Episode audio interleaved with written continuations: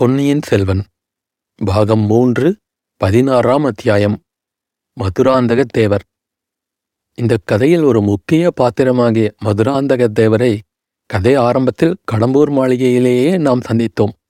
இன்னொரு முறை பழுவேட்டரையரின் பாதாள நிலவரை பாதை வழியாக நள்ளிரவில் அவர் அரண்மனைக்கு சென்றபோது பார்த்தோம். அப்பொழுதெல்லாம் அந்த பிரசித்தி பெற்ற இளவரசரை பின்னால் பரகேசரி உத்தம சோழர் என்னும் பட்டப்பெயருடன் தஞ்சை சிம்மாசனத்தில் வீற்றிருக்கப் போகிறவரை நல்ல முறையில் வாசகர்களுக்கு அறிமுகம் செய்து வைக்கவில்லை. அந்த குறையை இப்போது நிவர்த்தி செய்து வைக்க விரும்புகிறோம். மதுராந்தகரை பற்றி சொல்லுவதற்கு முன்னால் அவருடைய பரம்பரையை குறித்தும் வாசகர்களுக்கு சிறிது ஞாபகப்படுத்த வேண்டும். சுந்தர சோழ சக்கரவர்த்திக்கு முன்னால் சோழ நாட்டில் நீண்ட காலம் அரசு செலுத்தியவர் அவருடைய பெரிய தந்தை கண்டராதித்த சோழர். அவரும் அவருடைய தர்ம பத்தினியான மழவரையர் மகள் செம்பியன் மாதேவியும் சிவபக்த சிகாமணிகள். சிவாலய திருப்பணிகளிலேயே தங்கள் வாழ்க்கையை அவர்கள் முழுவதும் ஈடுபடுத்தியவர்கள். தமிழ்நாடெங்கும் சிதறிக் கிடந்த தேவார திருப்பதிகங்களை தொகுத்துச் சேர்க்க கண்டராதித்தர் ஆசை கொண்டிருந்தார். அந்த ஆசை அவர் ஆயுள் காலத்தில் நிறைவேறவில்லை. ஆயினும் சில பாடல்களை சேகரித்தார். தேவார பதிகங்களின் முறையில் தாமும் சில பாடல்களை பாடினார். அவற்றில் சிதம்பரத்தை பற்றி அவர் பாடிய பதிகம் திருவிசைப்பா என்ற தொகுதியில் இன்றும் வழங்கி வருகிறது. கண்டராதித்தர் தமது அரும்பெரும் தந்தையாகிய பராந்தக சக்கரவர்த்தி தில்லையம்பலத்துக்கு பொன் வேய்ந்தது பற்றி தாம் பாடிய பதிகத்தில் குறிப்பிட்டிருக்கிறார். வெங்கால் வேந்தன் தென்னன் நாடும் ஈழமும் கொண்ட திரள் செங்கோர் சோழன் கோழிவேந்தன் செம்பியன் பொன்னணிந்த அங்கோல் வளையார் பாடியாடும் மணி தில்லையம்பலத்துள் எங்கோல் ஈசன் எம்மிறையை என்று கொல் எய்துவதே என்ற பாடலில் தம் தந்தை பாண்டிய நாடும் ஈழமும் வென்றவர் என்பதை குறிப்பிட்டிருக்கிறார். பதிகத்தின் கடைசி பாடலில் தமது பெயரை அவர் குறித்திருப்பதுடன் தம்முடைய காலத்தில் சோழரின் தலைநகரம் தஞ்சையானதையும் குறிப்பிட்டிருக்கிறார். சீரான் மல்கு தில்லை செம்பொன்னம்பலத்தாடி தன்னை காரார் சோலை கோழிவேந்தன் தஞ்சையர்கோன் கலந்த ஆராவின் தொல் கண்டராதித்தன் அருந்தமிழ் மாலை வல்லார் பேராவுலகிற் பெருமையோடும் பேரின்பம் எய்துவரே. கண்டராதித்தருக்கு போர் செய்து ராஜ்யத்தை விஸ்தரிப்பதில் நம்பிக்கை இருக்கவில்லை.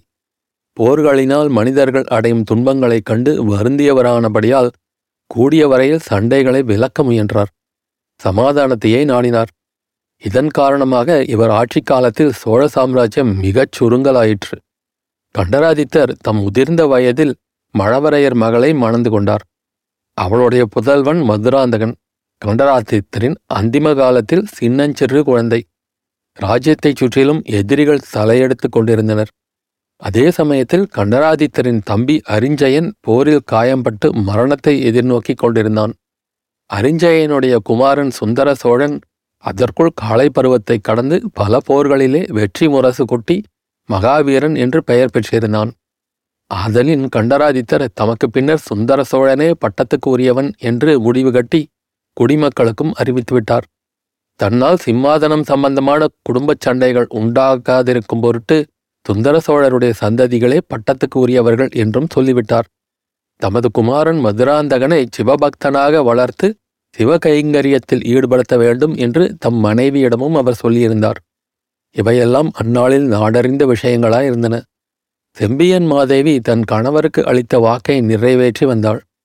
மதுராந்தகனுடைய சிறு பிராயத்திலேயே அவன் உள்ளத்தில் சிவபக்தியையும் உலக வாழ்வில் வைராகியத்தையும் உண்டாக்கி வளர்த்து வந்தாள். ஏறக்குறைய இருபது பிராயம் வரையில் மதுராந்தகன் அன்னையின் வாக்கையே வேத வாக்காக கொண்டு நடந்து வந்தான்.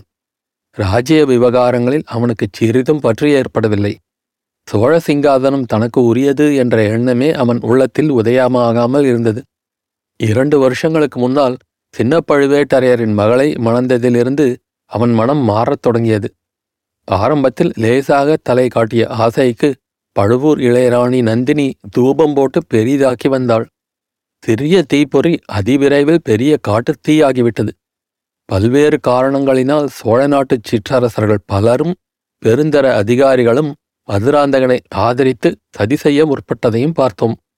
மதுராந்தகனை சிம்மாசனத்தில் ஏற்றுவதற்கு சுந்தர சோழர் கண்மூடும் சந்தர்ப்பத்தை அவர்கள் எதிர்நோக்கி இருந்தார்கள். ஆனால் மதுராந்தகனோ அவ்வளவு காலம் காத்திருப்பதற்கே விரும்பவில்லை. சுந்தர சோழருக்கு சிம்மாசனத்தில் பாத்தியதை இல்லை என்றும் தனக்கே சோழ சாம்ராஜ்யம் வந்திருக்க வேண்டும் என்றும் அவன் எண்ணத் தொடங்கினான். அதிலும் இப்போது சுந்தர சோழர் நோய்பட்டு படுத்த படுக்கையாகி ராஜ்யத்தை கவனிக்க முடியாத நிலைமையில் இருந்தாரல்லவா? அதலின் ஏன் தான் உடனடியாக தஞ்சாவூர் சிங்காசனமேறி ராஜ்யபாரத்தை ஏற்றுக்கொள்ளக்கூடாது?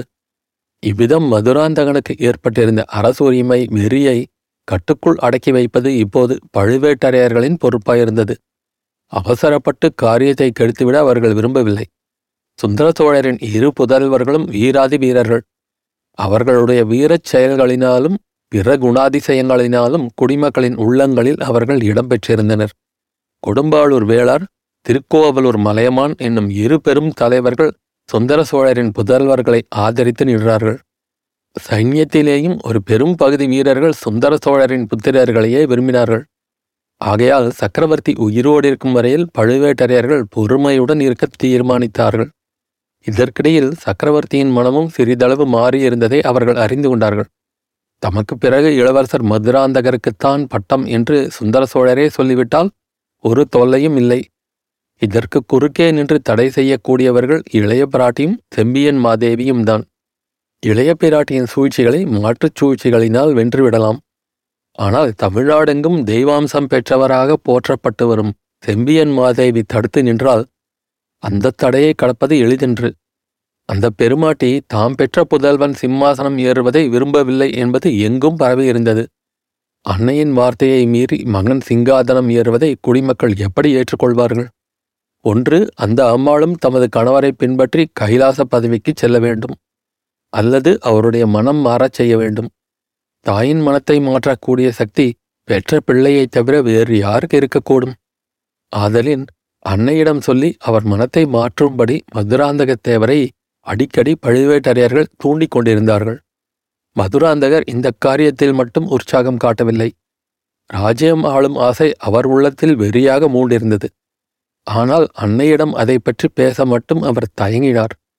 ஏன் அந்த மூதாட்டியை சந்தித்து பேசுவதற்கே அவர் அவ்வளவாக விரும்பவில்லை. இப்போது செம்பியன் மாதேவியே தஞ்சைக்குச் செய்தி சொல்லி அனுப்பியிருந்தார். தமது கணவருடைய விருப்பங்களில் முக்கியமானதொரு விருப்பத்தை நிறைவேற்ற திட்டமிட்டிருப்பதாகவும் அந்தச் சந்தர்ப்பத்தில் தம் குமாரன் தம்முடன் இருக்க வேண்டும் என்றும் தெரியப்படுத்தியிருந்தார். அதன்படியே சின்ன பழுவேட்டரையர் மதுராந்தகரை பழையாறைக்கு போய் வரும்படி கூறினார். இச்சந்தர்ப்பத்தில் தஞ்சை சிங்காதனத்துக்கு தமக்கு உள்ள உரிமை பற்றி தாயிடம் வாதாடி அவருடைய மனத்தை மாற்ற முயலும்படியும் சொல்லி அனுப்பினார். அத்தியாயம் முடிவு.